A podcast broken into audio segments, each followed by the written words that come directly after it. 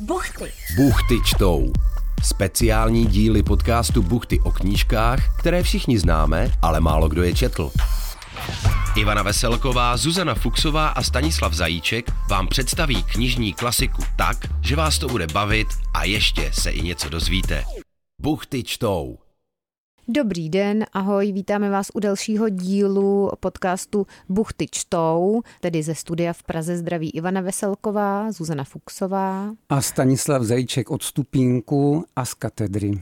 Ano, člověk, který zde bude mluvit nejvíc, protože toho nejvíc ví. Na rozdíl od nás se Zuzkou pro dnešní díl jsme si zvolili dílo Cizinec, pokud jste tuto knihu nikdy nečetli a chtěli byste třeba někde takzvaně zaflexit na večírku nebo u maturity, tak eh, Stanislave asi úvodní otázka na vás. Jak bychom toto dílo měli ideálně schrnout v pár třeba větách, abychom vypadali, že tomu rozumíme? Je to žánrově poměrně eh, těžko uchopitelná věc, ale já bych řekl, že to především je drama, drama, které má v sobě i dost z toho, čemu se říká románu.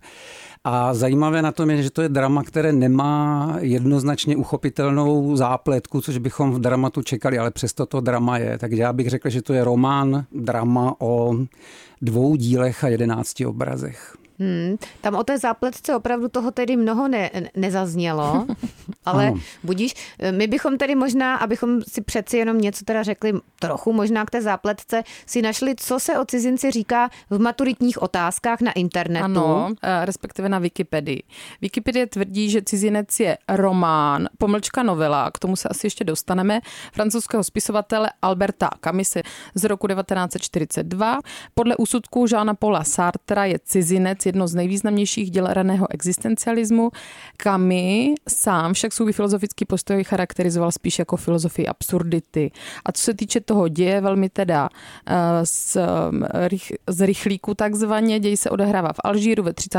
letech 20. století, že ano, a dílo má dvě části, jak jste již říkal. A Ivanko, ty řekni něco o tom vlastním ději. Tak, tedy z mého pohledu ten děj vypráví o takovém úředníkovi, kterému umře matka, on toho zas tak nějak moc jako nelituje. Má pak hlad. Se, má hlad, pak se Často. seznámí eh, s přítelkyní eh, Marí, která se mu líbí, zvláště tedy její postava, občas i její obličej. No a potom nějakou... Má nějaký nafouklý red, nějakou, dolní, to si pamatuju.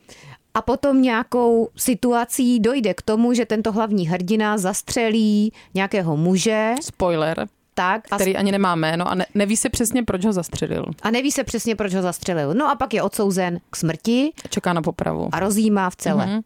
Za mě je tam teda velmi významné, že má často hlad a popisuje se tam, co jedli, jak to bylo omaštěné mm. a jaká má ňadra ta paní. Tady se dostáváme k jedné podstatné věci a to je to, že málo kdy rozhoduje o díle takzvaný děj, takzvaný příběh. Aha. A v tomhle případě bych řekl, že to ta věc, která je nejpominutelnější. Nejméně to znamená důležitá. to, co my, mm-hmm. ano, přesně tak. Ale současně to něco, co se nejdřív takzvaně provaří třeba u té maturity, ne? O čem to bylo takzvaně? Ano, a nejhorší to je? je, pokud to, nejhorší je, pokud to stačí tomu, kdo mm-hmm. mluví, tomu, kdo poslouchá a soudí se, že tedy to je ta kniha, to je ten l'étranger, to je mm-hmm. ten mhm. cizinec tento příběh. Ono to tak není, protože Albert Camus, domnívám se, to napsal pro všechno jiné, jenom ne proto, aby vypravoval příběh. Ten příběh je takový věšák, na který on věší to, o co mu jde daleko víc. A to jsou v tomto případě, řekněme, situace, ve kterých náš hrdina, můžeme-li ho tak nazvat, promlouvá. To bych ještě jenom dodal k tomu, co jste říkala, Avěnko. Důležité je, že to vypravuje z pozice ich, tedy z pozice já, Mersol, což je onen úředník, o kterém jste se zmínila. To je důležitá věc, že tam není žádný ten takzvaně objektivní vypravěč. Hmm.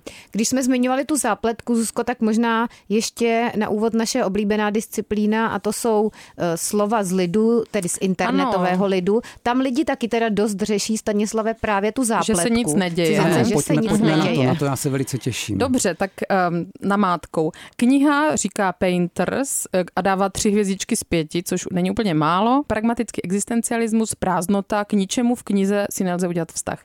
Jen holý fakt toho, že každý zemřem, každý sám za sebe a pro svět je to zcela bezcené. Kniha není dlouhá, jinak bych ji nedočetla. Táhne mě to mnohem více k přesahu lidské existence. Hmm. Hmm. To je velmi pěkně řečeno. Tipsy chipsy dal nebo dala pět hvězd a taky to bude spoiler. Tak čím víc to čtu, tím méně vím, o čem to je. Když si to vezmu podle děje, tak hlavní hrdina byl bezcitný vrah, protože když šel po pláži, viděl tam někoho ležet a do takhle ležícího člověka začal bezdůvodně střílet. A soudce viděl, že tomu hlavnímu hrdinovi to ani není líto a jemu bylo fakt všechno fuk, i když měl jít na pr- popravu. Tak já nevím, na jednu stranu to byl frajer a na druhou stranu to byl Prosté slovo. Prosté slovo. Mm. A ještě snad bych zmínila žlučníčkáře, žlučníčkáře, pardon, který tomu dává eh, opět pět hvězd. Zase jste mě dostal, pane Kamy tam oslovuje přímo tady toho mrtvého autora. Eh, mně je dost věcí fuk, ale tomuhle chlápkovi moje fuk nesahá ani po plíseň na nohou. Kdyby ho cestou domů sežral starý sousedův čokl, řekl by si nejspíš, no a co, hlavně, že ti šmakuje z prosté slovo. Hmm. Jeho styl života se mi líbil, jenže během pár stránek tyhle útlý knížky se to celý nějak zvrtlo.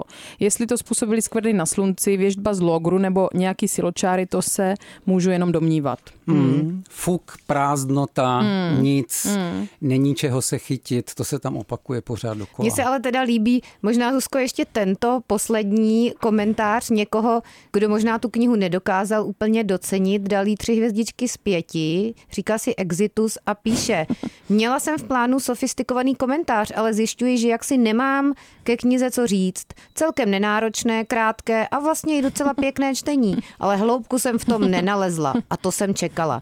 Hrdinovi je vše jedno a tak se zaplete do problému, jehož řešení je mu v zásadě taky jedno. Přiznávám, že mi ho na konci bylo líto, ale jinak se mě kniha moc nedotkla. Doufám, že to Exitus četla na dece na plovárně, to by mě mm. tak sedělo k tomu popisku. V roce 2014, je to mm. relativně starý komentář. Tak ale my se pořád přeci jen také se Zuzkou rádi soustředíme na ty příběhy. Vy jste Stanislave už říkal, že ten příběh je zde vlastně v této knize jenom takový věšák, na který autor navěšuje to, co chce říct ale přesto teda zeptám se, má to nějaký příběh? Pokud ano, tak co je jako teda ta zápletka, na kterou bychom se třeba měli trochu posoustředit, když už se pustíme do četby cizince? Pokud vůbec. Mm-hmm. Hmm. Pojďme, na to trochu, pojďme na to trochu ze široka. Kdyby to bylo příliš ze široka, tak mě okamžitě zastavte. Zastavíme. Tam jde o to, že eh, Albert Camus je eh, respektován jako filozof, a to filozof existencialismu. Můžeme zkusit říct, o co existencialismu jde a ještě předtím řekněme, že existencialisté eh, se opravdu vyjadřují prostřednictvím nikoli v eseje jako primárního filozofického textu, ale opravdu prostřednictvím divadelní hry, románů, povídky, to znamená skrze umělecké žánry, mm-hmm. čili oni mluví poněkud jinak, než bývá ve filozofii zvykem. To je jedna věc. A Albert Camus píše cizince jako text, kterým chce upozornit na to, čemu on tedy říká absurdní situace, a absurdní situace je taková, kdy vy se pohybujete ve světě, kde marně přemýšlíte o tom, co je základem vaší existence. A vyjdeme z toho, že si dokážeme představit, že dejme tomu kovová tyč má neměnou, jasnou a nepochybnou existenci, mm-hmm. která je totožná s tou, jež byla včera, jež je dneska, jež bude kovová i zítra. Tyč je kovová tyč, Kovová tyč je kovová Já to tyč. Ano, ano. Je, je to tak, jo, ale už... Is it what it is? Ano, mm-hmm. je to tak, výborně, Zuzko. Ale eh, čím jsme my, jo? Něčím byla Ivanka včera, něčím mm. bude zítra, něčím je dneska, ale čím je jaksi mm-hmm. o sobě, čím či co je její podstatou. Jo? No není to kovová tyč. Ivančina esence. Mm. Ivanka není rozhodně kovová tyč, která by byla jednoduše analyzovatelná, uchopitelná. Ani Zuzka není kovová tyč, která by byla taková. A Díky možná Bohu. ani já nejsem takový. A Vy taky ne. čím tedy jsme? A Albert Camus říká, v tom spočívá ta absurdita, že se snažíme najít tento smysl, tuto jistotu, tento řád, ve kterém jsme nějak umístěni, ale nic takového není. Jo? A absurdní je právě to půzení člověka k tomu najít ten řád a to místo v něm, ačkoliv nic takového neexistuje.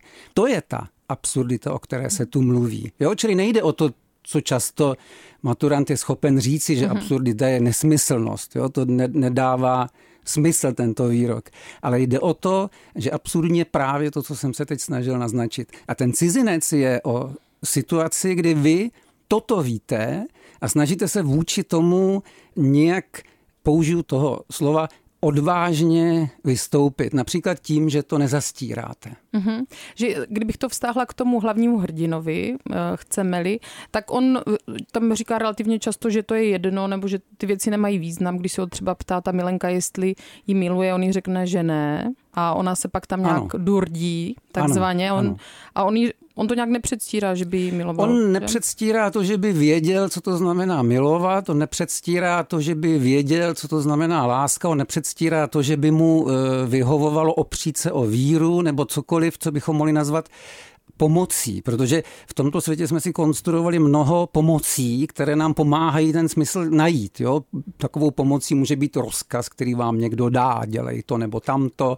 Takovou pomocí může být náboženství, které velmi dobře ukazuje, odkud je svět a kam se ubírá. Takovou pomocí může být i láska, že, o kterou jsme obdařeni a žijeme pro někoho nebo žijeme pro něco a tak dál. Ale on e, si žádnou takovou pomůcku, berličku, takový strojek, v němž by existoval, nepřipouští a stojí tu jaksi vůči tomuto světu sám.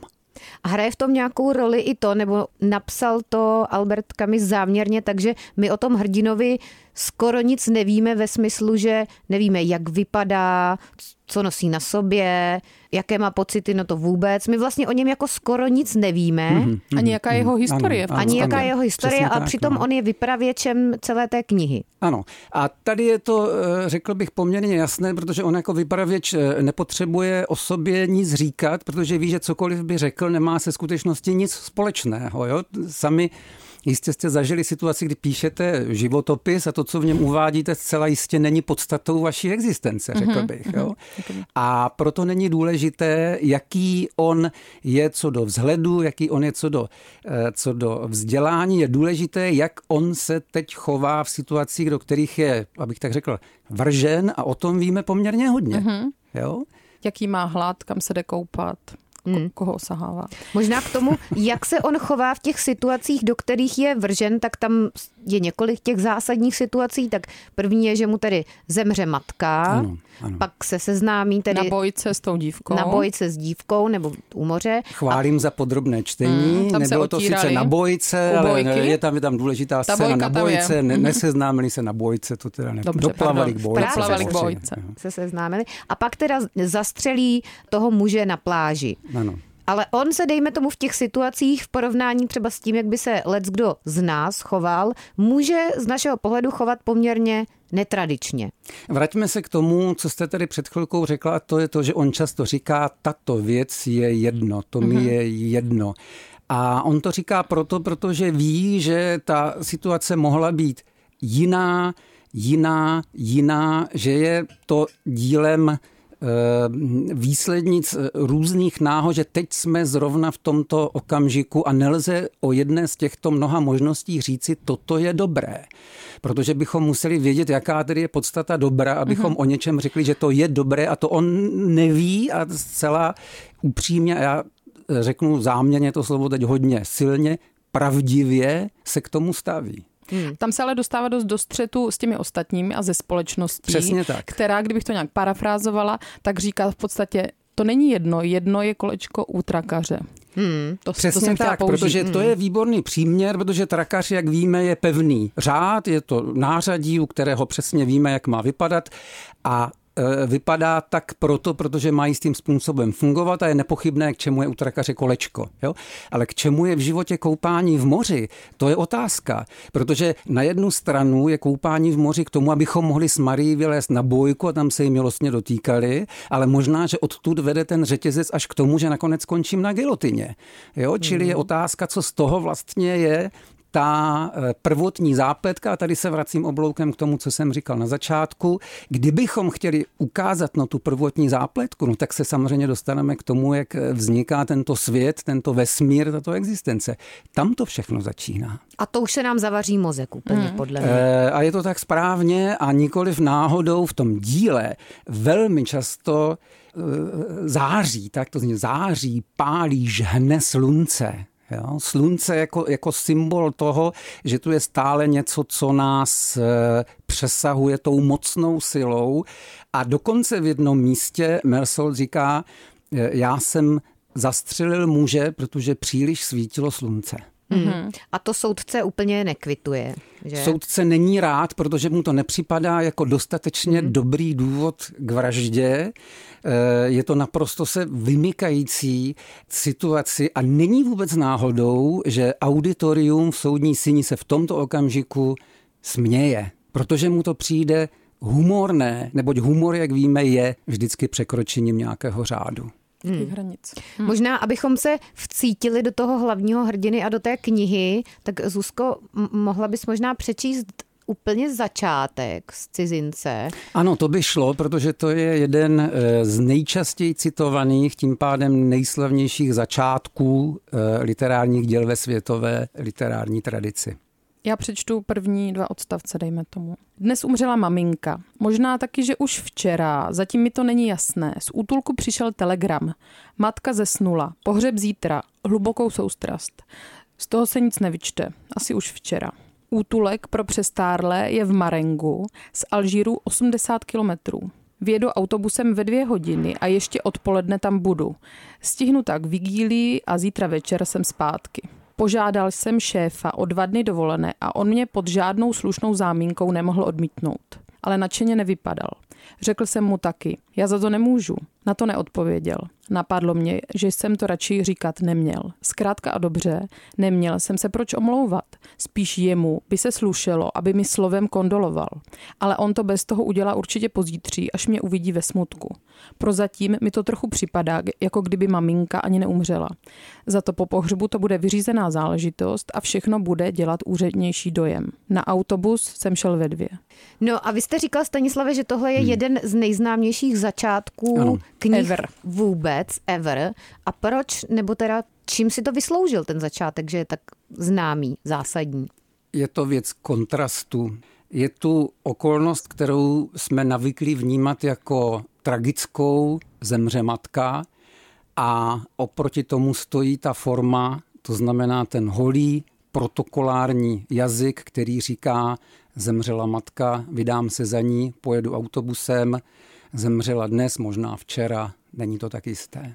A e, tady e, se taky ocitáme v momentě, který později e, se hraje velkou roli, to znamená, proč se tam neobjeví nářek, slzy, pocit toho, že jsem konfrontován s něčím, co ve mně vyvolává ten nejhlubší smutek. Zemřela matka. Mě i zarazilo, že on říká tomu šéfovi, já za to nemůžu. Mě tak jako mírně Říká pobavilo. šéfovi, že za to nemůže a je to pravda, protože on opravdu nemůže za to, nemůže. za to že zemřela matka a tím pádem nemůže za to, že ho žádá o volno a tím pádem nemůže za to, že nepřijde do práce a tak dále. Tam se zase ocitáme v tom, že on zkrátka dobře provokuje lidi tím, že mluví pravdu. Jo? Hmm. A to, to je jeho nejčastější, jo, to je jeho nejčastější pozice provokatéra, řekl bych, provokatéra, čili toho, kdo vyvolává a vyvolává v tomto případě v život, znovu to řeknu, pravdu. To znamená, eh, když to zkontrolujeme zpětně, ptáme se, měl Mersot pravdu, když říkal to či ono, tak konstatujeme, ano, měl pravdu.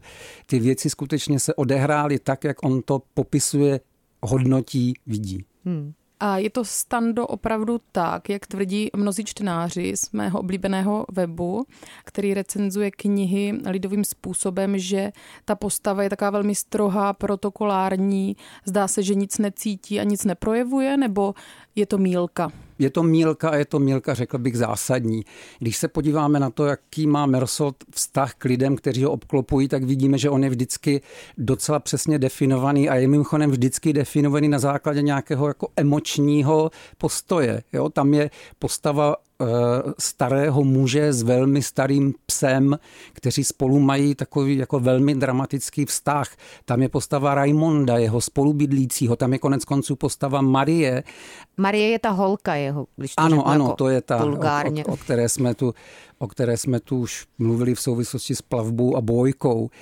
A ono to ladí, myslím si, tato citovost té hlavní postavy i se způsobem kam jeho stylu, to znamená s tím, jak on píše, jakých používá prostředků.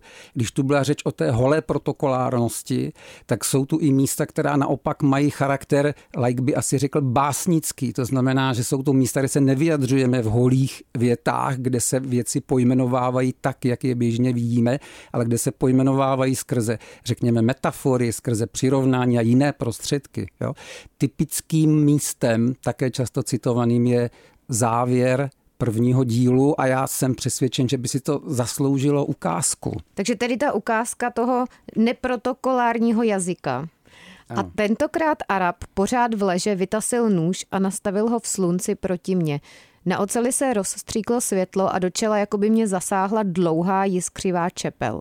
Zároveň pot slitý v obočí mi stekl všechen najednou na víčka a potáhl je teplou hustou clonou. Zatím závojem slz a soli mi oči osleply. Už jsem nevnímal nic než sluneční činely na čele a nezřetelně taky třpitivý oštěp vytrysklý z napřaženého nože přede mnou. Ten hořící šíp mi ohlodával řasy a bolestivě ryl do očí. To byla chvíle, kdy se všechno zakymácelo. Z moře se vyvalil hustý řeřavý oblak. Nebe jako by se po celé délce otevřelo a chrlilo oheň. Celá má bytost se napěla a já zatěl ruku na revolveru. Koho utek povolil, prst mi sjel na hladké bříško pažby a teď, v tom suchém, ohlušujícím třesku, všechno začalo. Setřásl jsem pot i slunce, pochopil jsem, že se právě zvrátila rovnováha dne, výjimečné ticho pláže, na níž jsem prožil štěstí. Vystřelil jsem pak ještě čtyřikrát do nehybného těla a kulky se do něho zakusovaly, ani to nebylo znát. Jako bych čtyřikrát krátce zaklepal na bránu neštěstí. Tak z toho jste asi i vy, co jste to nečetli, pochopili, že tady popisujeme teda tu vraždu toho muže na pláži, za kterou je následně hrdina této knihy odsouzen k trestu smrti. Dovolím si jenom možná asi bych neřekl poopravit, možná jenom glosovat. Uvést na pravou míru. Uvést mm. na pravou míru. Tak to že, je opravit, podle mě. Že, že nejde o situaci vraždy, ale že jde o situaci, kdy se všechno ve vašem životě zvrátí. A zrovna z okolností tady to je vražda ale dovedeme si představit i jiné situace, kdy se najednou v našem životě všechno zvrátí. A mimochodem mám takové podezření, když sahám do svého života, že člověk dost často tuší, když něco dělá, že právě tohle by mohlo být to, co definitivně proměňuje jeho život, ačkoliv to na první pohled tak vůbec nemusí vypadat. Zahne tam, kam jít nechtěl, Aha, políbí toho, koho políbit mm-hmm. nechtěl, Žábu. opustí toho, koho opustit nechtěl a tak dále. Ano, políbíte žábu a tím uvedete v život úplně nový příběh svého života. Jo? Hmm. O to jde v tom místě. Já to většinou teda netuším. Takže ale je dobře. to taková symbolika vlastně. Je to na výsost symbolické místo, to znamená, že tu vůbec nejsme na půdě, řekněme, literárního realismu, ale jsme tu na půdě opravdu čisté metaforické hmm. básně. Tam i ta slova čineli šíp oštěp. Hmm. Jako maturantka byste tady, Zuzko, mohla bohatě mluvit o prostředcích uměleckého hmm. stylu. Kdybych parafrázovala uh, druhou část, této knihy, tak tam jde v podstatě o to, že eh, Mersol je zavřený v kriminále, čeká na soud. Je tam ještě něco jiného, kromě zmíněného? Eh, všechno je tam jiné. To znamená, že ano, je tam, je tam tato vnější okolnost, že je zavřen a čeká na soud, což je eh, velmi drsná situace, ale především tam jde o to, že Mersold myslí svoji situaci a usiluje o to nějakým způsobem se jí zmocnit. Řečeno dost nepřesně, jak si stát se jejím pánem, být tím, kdo diktuje, nikoli v tím, kdo je diktován. To je podle mě jádro té druhé části, toto úsilí, toto hmm. Mersoltovo úsilí v této krajní situaci, ve které je.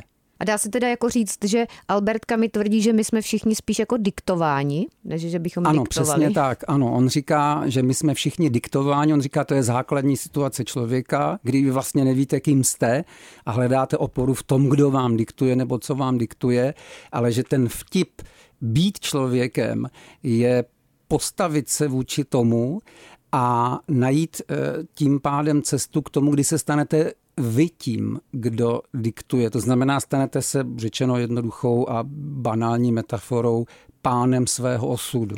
A jak se k tomu postavil ve vězení Mersold? Tam je hezká pasáž, kdy on říká, Eh, musel jsem opustit myšlení, kdy jsem uvažoval o své celé a o sobě v ní jako, jako svobodný a musel jsem si uvědomit, že jsem vězeň. A v momentě, kdy jsem si uvědomil, že jsem vězeň, bylo, tak říkaje, napůl vyhráno. To je důležitá věc umět, řekněme, přijmout tu situaci takovou, jaká je, bez konvenčních příkras. A pak je tam samozřejmě velmi důležitá věc, jak se vyrovnat s tím, že za krátký čas budete zbaveni života. Jak, jak s tím naložit? A s tím on se teda jako z mého pohledu v tom závěru té knihy taky teda docela dobře vypořádal. Své rázně, ale je to otázka, je to otázka e, interpretace textu, což není snadná práce. Mm, já bych souhlasil, myslím si, že on e, tím, že říká, toužím potom splynout sněžnou netečností světa, což je velmi zajímavá a velmi těžká metafora. Možná bychom si teda mohli přečíst ten závěr, kde on se teda vypořádává s tím svým údělem, dle třeba mojí interpretace vlastně dobře, nebo hmm. já bych řekl, že to je takový happy end, já jako když to můžeme to, v té můžeme to, můžeme to přečíst a zkusit na chvilku vplynout do textu a e, ještě jednou se pokusit mu porozumět. Na dosah smrti si maminka jistě připadala oproštěná a přichystaná prožívat všechno znova. Nikdo, nikdo neměl právo nad ní plakat. A já si taky připadal přichystaný všechno znova prožívat. Jako by mě ten prudký hněv očistil ode všeho zlého a jako by mě zbavil naděje, já pod tou nocí těžkou hvězdami a znameními se poprvé otevíral něžné netečnosti světa. A protože jsem vnímal, jak se mi podobá, jak se mi bratrsky podobá, já cítil, že jsem býval šťastný, že dosud šťastný jsem.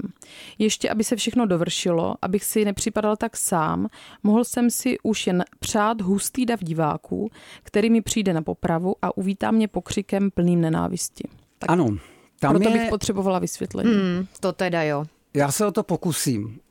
Pojďme se podívat na současnou situaci, které se říká shitstorm. To znamená, že celebrita se dopustí nějakého prohřešku a teď eh, na ní obecenstvo vrhá jednu urážku za druhou s tím, že nepochybují, že obecenstvo se cítí jaksi morálně nadřazené, morálně oprávněné, eh, někoho tímto způsobem dehonestovat, to znamená, jak si zbavit ho úcty a tak dál, s tím, že já jsem tím pádem ten, kdo se cítí být vyšší, lepší, morálnější. Mm-hmm. To se stalo v, tom, v této situaci, kdy on říká, já jsem konečně pochopil, jak ty věci jsou, splývám s něžnou netečností světa a jediné, co si přeji, tak aby to viděli ti, kteří to nechápou a kteří jsou těmi shitstormery, kteří přijdou a budou na mě metat tu nenávist jako na toho matkovraha, jak se tam objevuje taky při tom procesu. Kdo ví, možná, že v někom ta poprava třeba provede nějakou změnu, která ho taky přivede k poznání, které teď mám já. Tak bych já si vyložil závěr, mm-hmm. závěr eh, díla cizinec.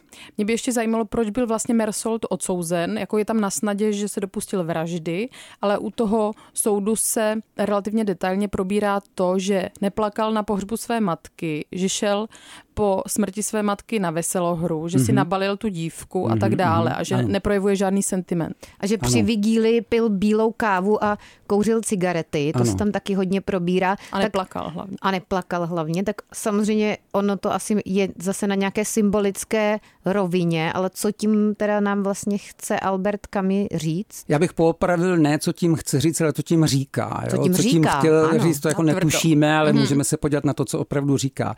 Je to eh, mimochodem ve francouzském umění docela dlouhá tradice, kdy se uvažuje nad soudnictvím jako nad něčím, co je krajně podezřelá věc. Jo?